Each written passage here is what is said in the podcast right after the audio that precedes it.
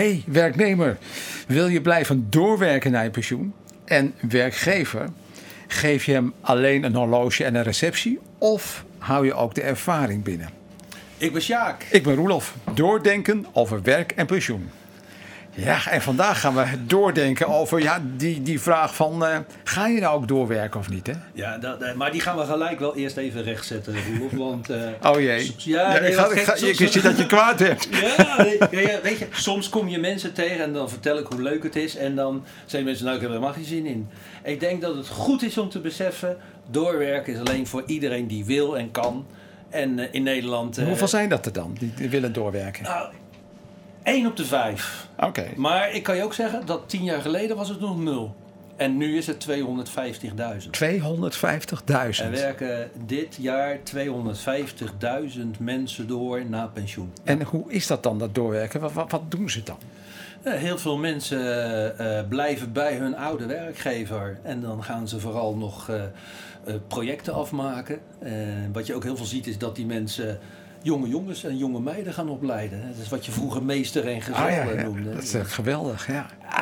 Dan, dan staat kippenvel op je rug. Dat is zo mooi om te zien. Je ziet ook een soort van bonding tussen jong en oud. Hè. Er zit een hele generatie tussen. Die ouderen vindt die, die generatie achter vindt hij een beetje eh, op zijn Een beetje opa, eikel, een beetje hè. opa, klein, opa kleinkind? Ja, maar gaat hij met zo'n jongen, dat is het alsof ze zijn kleinkind is. Hè? Dat is ik heb daar hele mooie voorbeelden van.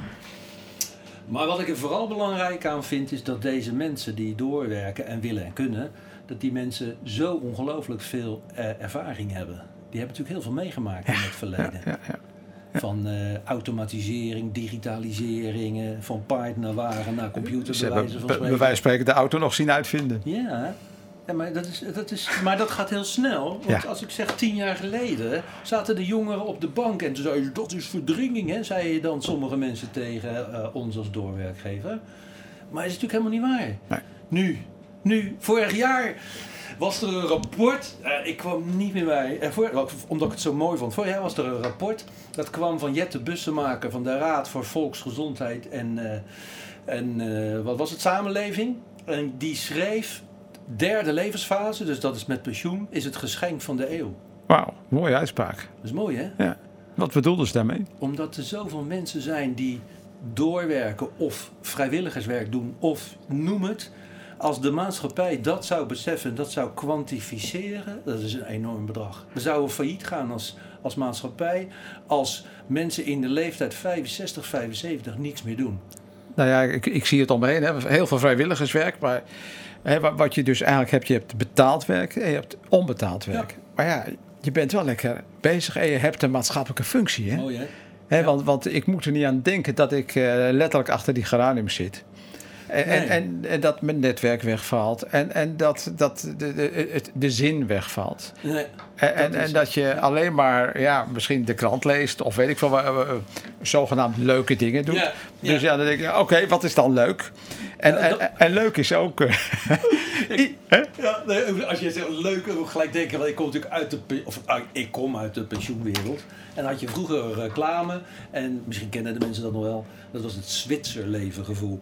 Het. Het Ja, Zwitserleven. en, en wat Ik zie je dan? Die, die grote motor, hè? Die man. Dat is een eh, grote ja, motor, dus we gaan de hele dag motorrijden. De zeven dagen in de week. We planten ergens een parasol op een strand met een lichtbedje en we gaan lekker eh, bruinen. Dat is En, lang en- niet meer het geval. Als je hoort wat mensen nu doen, dat is, je komt te veel. Mensen gaan schrijven, mensen gaan biografieën doen, mensen gaan van alles en nog wat op de sportclub doen.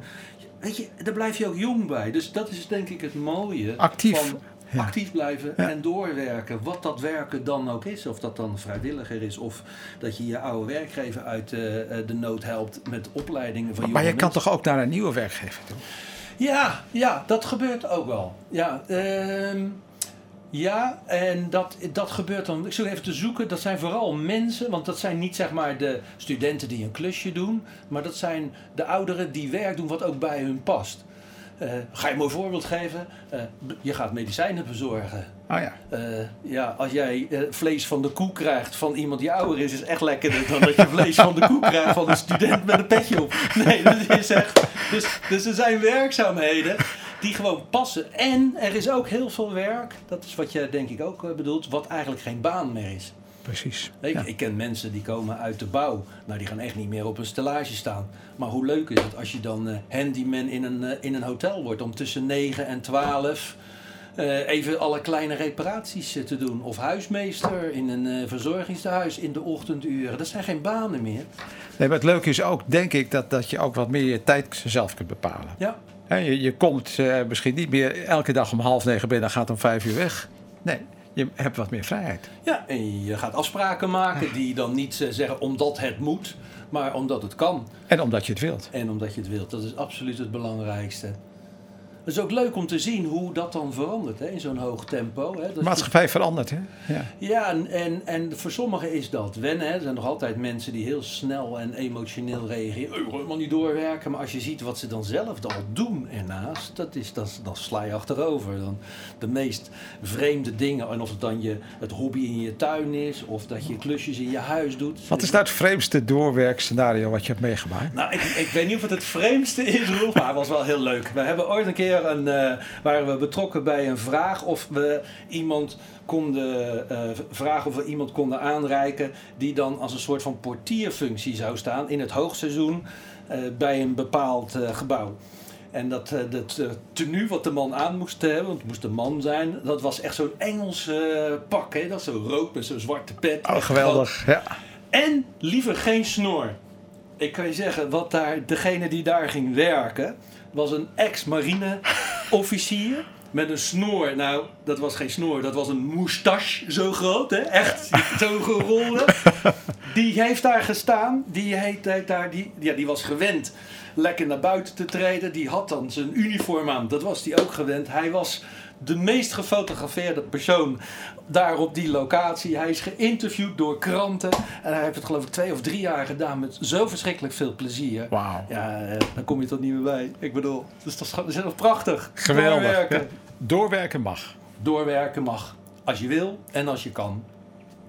Ik ben Sjaak. Ik ben Roelof. Doordenken over werk en pensioen.nl